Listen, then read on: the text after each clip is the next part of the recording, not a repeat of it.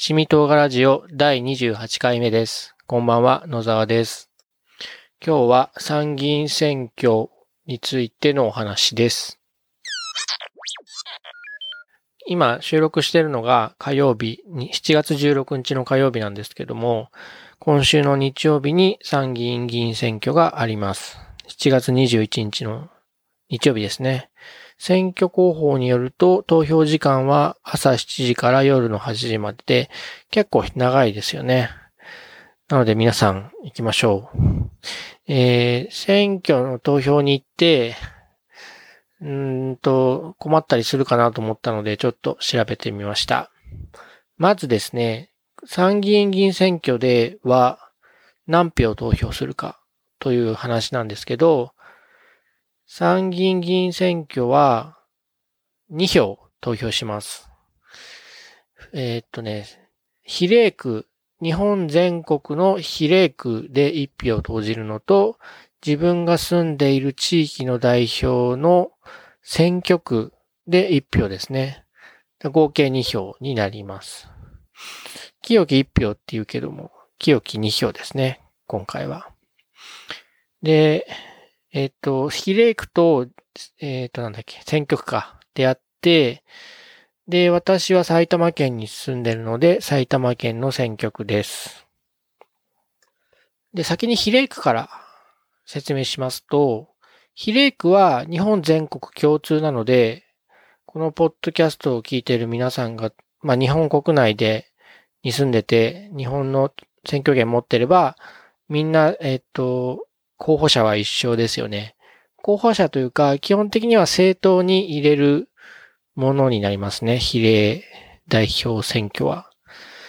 えーただ、えっ、と、政党名で投票もできるんだけども、候補者名でもいいっていうのがポイントで、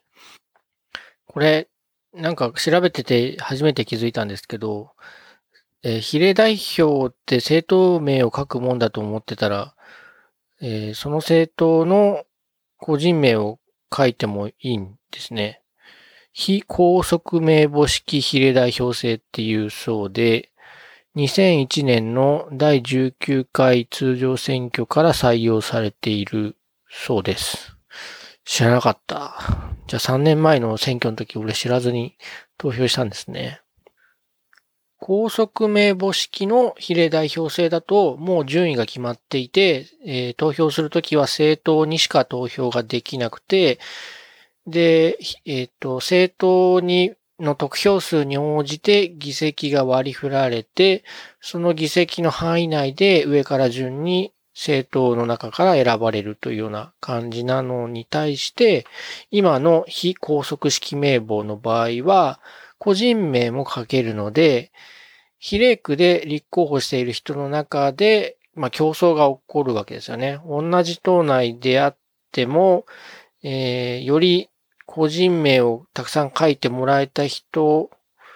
が、あの、当選しやすくなるっていうことですね。そうか。それで、あの、選挙ポスターには、えー比例、なんだっけな、政党名じゃなくて個人名をお書きくださいみたいなことが書いてあるんですね。ああ、わかりました。というわけで、比例区の方は、まあ、政党名以外にも、比例区内で立候補している候補者名を書いても OK です。えっ、と、次は、えっ、と、選挙区の方方ですね。選挙区は自分の住んでいる地域ごとに候補者が立って、で、その地域ごとに何人当選できるかっていうのが決まっていて、えーその枠内で争うっていう、まあ、こっちの方がわかりやすいですかね。地元の議員が、あ、議員、立候補者が出て、それに投票するんで。それで選挙区だとですね、えっと、一票の格差問題というのがあって、まあ、人口が多い地域と人口が少ない地域とで、一票の、一票、なんつうんだろう、当選した人の票数、一票あたりの価値みたいなものがバランスしてない、等しくないみたいな問題があって、で、前回の参院選からですかね、2015年7月に改正があって、なんと、えっ、ー、と、一つの都道府県に一つの選挙区ではついになくなった地域があるんですよね。鳥取と島根が、えっ、ー、と、鳥取の定数が2、島根の定数が2だったのが、鳥取と島根合わせて2になって、鳥取と島根が一つの地域になってしまった。その地域のもう一個、高知と徳島も、えー、それぞれ二人の定数だったのが、えー、一つにまとめられてしまって、その高知と徳島合わせたエリアで定数にっていう風になったんですよね。これはなんていうか、こう自分が鳥取や島根や高知や徳島にいないので、あまり、えっ、ー、と、わからないで想像するしかないんですけど、隣の県の人も含めて選ばなきゃいけないみたいになると、ちょっともやっとしますよね。うん。これはでも難しい問題で、一票の格差もやっぱりそれはそれで問題だと思うんですよね。自分の一票の重みが、人数が少ない地域の方がまあ重いっていうふうになるのかな。で、その選挙のたんびに一票の格差は違憲だっていう訴訟が起こるので、起こるし、まあなんとかしなきゃいけないっていうことなんだと思うんですけど、だから、これはあれですよね。日本の国土の中で、その人口の集中度合いが全然違うっていうことを表していますよね。鳥取と島根、あるいは高知徳島で合わせて二人、だから一県に一人みたいな感じに対して、例えば東京は12議席あると。えー、っていう感じなんで、なんかどうなのかなっていう気はするんだけど、まあ一票の格差から考えるとしょうがないんですかね。一票の格差を、あの、表示させないようにする究極の方法は、比例、全部比例代表にしちゃうことな、だと思うんですね。比例代表だったらどこに住んでても関係ないし、関係なく、えっ、ー、と、一票は一票になるので、なんで全部比例代表にしないんですかね。まあ、衆議院と参議院で性格が違くて、で、参議院は特にその、比例代表向きかなっていう気がするんですよね。ただ、えー、全部比例代表にすると、その、議員を選ぶときに自分の地域の代表者を選ぶっていう感覚が逆になくなってしまって、それはそれでまあ、なんというか、変な感じもする、しますよね。なので僕的には、まあわかんないんですけど、でもね、衆議院は衆議院で、あの、地域の代表を選ぶっていうことにして、参議院は参議院で比例代表一本化するっていうのもいい案じゃないかなと思うんですけども、国会議員っていうのは国の代表で国のために働いてもらう人なので、えー、地域とか関係ないっていう考え方がある。ただ、あるにはある一方で、えっ、ー、と、問題、各地域ごとにそれぞれ異なった問題を抱えているわけなので、で、人口が少ないからって言って、その各地域が抱えている問題のうち、少ない地域の問題がないがしろにされてしまうっていう懸念も、まあ、あるにはあるので、ここは難しいかなと思います。で、一票の格差の、あの、訴訟が起きていて、僕は昔はその一票の格差けしからんって思ってた派なんですけど、でも、その、え、こういう選び方をする、各都道府県から代表を選ぶっていう方法からすると、もう人口差はあるので、もうしょうがないんですよね。必ず一票の格差が生じてしまうと。で、じゃ逆に一番人数が少ない地域を基準に、そこから人数を出していけばいいっていうふうになるんですけど、そうすると、えっと、たとえ一番人数が少ない地域を1だとしても、えっと、東京なんかがもっと人数増やさないと一票の格差を許容範囲内にできないっていう問題になって、そうすると議員全体が増やさ、増えてしまうんですよね。議員の総数が。そうすると、その国会議員自体の数を、総数を減らしましょうっていう今の流れに逆行してしまうので、まあなかなかできないというような感じなんだと思います。で、えっと、選挙区の方に関しては、各地域ごとに候補者が違うので、えっと、まあ、このポッドキャストを聞いていらっしゃる方の地域によってもう候補者が違うので、そこについては何とも言えないんですけども、まあ、私の住んでいる埼玉県について、ちょっと話しとくと、えっ、ー、と、埼玉県の定数は6なんですね。いや、6じゃなくて8人か。2018年だか今年だかに8人に増えたんですね。えっ、ー、と、東京都が12人区唯一の12人区で、で、神奈川、大阪、愛知、埼玉が8人区。で、千葉、兵庫、北海道、福岡が6人区。静岡、茨城、広島、京都が4人区なんですね。で今までは埼玉は6人区だったので、今、埼玉県から選出の参議院議員は6人しかいないんですよね。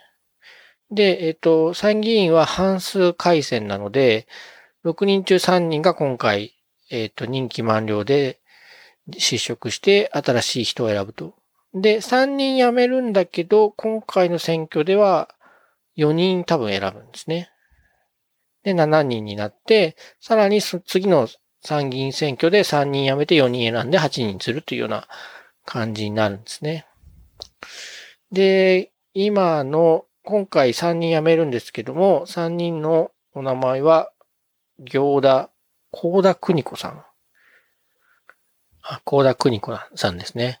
高田さんは、まあ、毎回出てたんですけど、えっ、と、次は県知事になるってことで、今回で再出馬しないっていうふうなことをなんかどっかで読みました。それから、えー、古川俊二さんですね。こちら自民党ですね。2期やってまして、えっ、と、今回も立候補されてます。あと、矢倉克夫さん、公明党で1期やられてて、出馬しているということですね。で、当選は4人なんですけども、えっ、ー、と、立候補者は9人出ているみたいです。まあ、あんまり埼玉県住んでない人には関係ないんですけど、読んでみると、NHK から国民を守ると、佐藤エリ、エリーさん。エリコって書いてエリーなんだ。えー、と、あと公明党公認自民党推薦の矢倉克夫さん。この人は現職ですね。日本維新の会や沢田亮さん。それから立憲民主党公認の熊谷博人さん。幸福実験党の小島一郎さん。日本共産党の伊藤岳さん。自民党の古川俊春、あ、俊二さんじゃないですね。俊春さん。この人も現職で2期やってる人ですね。安楽死制度を考える会公認、鮫島良二さん。あと、国民民主党、宍戸千恵さんでしたね。えー、っと、有名な政党は政党名わかるんですけど、安楽死制度を考える会 NHK から国民を守る党は初耳でした。はい。そんなわけで、えー、っと、今週の日曜日ですね。選挙あります。えー、僕の場合いつも投票に行かなきゃと思って投票に行って、そもそも誰が立候補してるのか知らない、知らないし、えっ、と、よくわからないみたいなことになるので、今回は真面目に事前に調べてみました。まあ、調べたっていうほどでもないんですけど、まあ、投票用紙が2枚配られて、それぞれ、えー、政党名か個人名か選挙区名、選挙区で立候補している人の名前を書くっていうのは、今覚えたので、孫つかないで済むと思います。えー、っと、政党間の比較とか各個人の主張については、皆さんの地域のえー、っと、立候補者を調べてみてください。はい。うん、この間、春に、あの、埼玉県議会選挙があって、で、そっちもしっかり行ったんですけど、えー、投票率が33.21%。3割なんですよね。低いなと思って。うん。なんかちょっと、選挙が、選挙の投票率の低さはちょっと、もう、問題じゃないかなと僕は思ってるんですけど、もうね、あの、選挙に来たらクーポン配るぐらいのことをした方がいいんじゃないかなと思ったりしてます。なんかね、そこで、こうお金をジャブジャブ出して、で、その日が、その、その、金棒でしか、あれですけど、そのクーポン使ってご飯食べるとか、すれば少しは日本経済活気づくかもしれないし、あと、あの選挙カーの名前の連呼ですよね。うるさいし、名前しか言わないしっていう感じで、あれもどうにかした方がいいと思うんですけど、高速、公職選挙法的に、車の中で何か言う場合、名前の連呼以外できないらしいんですね。だからああいう選挙活動になっちゃうんですよね。もうちょっとなんとかなんないんですかね。うん。だえっとね、演説をしようと思ったら、止まらないといけないんですよ。らしいんですよ。変なのって思うんですけど。もう、だから選挙にはね、制約が多すぎて、候補者もなんか真っ当な方法で選挙活動ができないっていう問題があるんですよね。今もうネットの時代だし、もっとネットを活用するなりなんなりした方がいいかなと思うんですけどね。あと、よく言われるのが、えっと、単純接触効果っていう心理学の、えー、っと、現象があって、我々はその、それが良いか悪いかわからなくても、なんか、より親しみがある、より何回も聞いたことがあることの方がいいと思っちゃうっていう効果があるんですね。えー、っと、だからブランドなんかは、その、この商品はこういうところがいいですっていう広告はせずに、そのひたすらそのブランド名とその商品を、あの、上げた広告なんかを出すわけなんですけど、まあ、そ、それで何回も接触しているうちに、どうもそ、それを好きになるっていう効果があるんですね。30年か40年前ぐらいに、えー、っと、出た論文でそういうのがあるんですけど、その単純接触効果を考えると、まあ名前を連呼するだけでも、それによって、その人に、まあ無意識にしても、あの、より投票したくなってしまうっていう効果があるっぽいので、選挙活動として確かに心理学的に理にはかなってるかもしれないんですけど、やっぱね、もうちょっと選挙に自由度がないと、なんか、全然楽しくないですよね、選挙ね。もう子供がね、あの、小学生なんですけどね、なんで選挙なんかやんの？うるさいよとか言ってるんですよね。もう早速選挙嫌いになってて、いやいや選挙権っていうのをね、あの、昔の人がね、苦労して獲得したもんなんだよって言ってもね、なかなかピンとこないわけなんですけども、なんかもうちょっとその選挙にみんなが行くような政策をした方がいいと思うんですけど、多分熱心に選挙行く、行かない人を来させると、今の与党が困るんだと思うんですね。まあ、まことしやかにそういうふうに言われてるんで、本当かどうかはちょっとわかんないんですけど、でもその、無投票な人たちが選挙すると、えー、現在の与党に不利になるっていうのは言われてることで、まあでもそうなのかも、かもなと思うんで、だから、あの、選挙にもっと来させようっていうことを真剣に考えて実行するっていうのは、現行の政府はなかなか多分やんないと思うんですよね。うん。まあでもなんとかした方がいいんじゃないかなと思うんですけども。はい。えっ、ー、と、もし行く気がなかった方がいて、これを聞いていく気になってくれたら嬉しいです。えー、本編は以上で、お便り紹介のコーナーです。えー、今回も虹パパ生活さんからコメントいただいております。PTA のための PTA 活動は嫌ですよね。講演会の数合わせ動員はどこでもあるんですね。てんてんてん。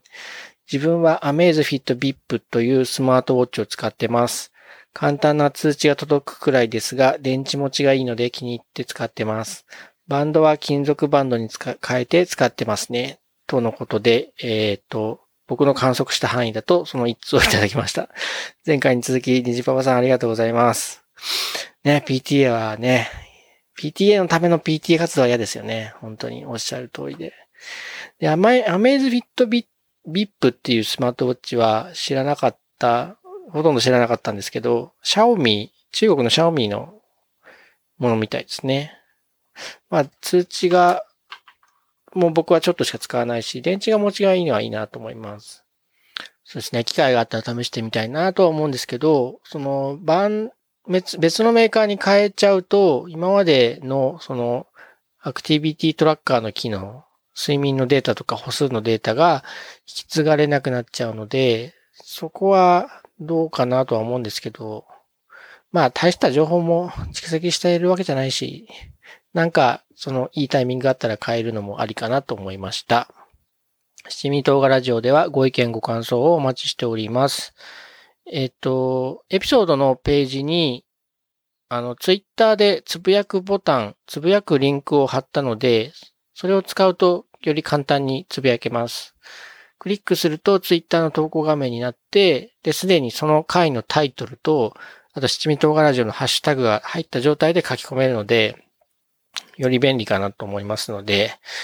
何でもいいのでごご意見、ご感想お待ちしております。それではさよなら。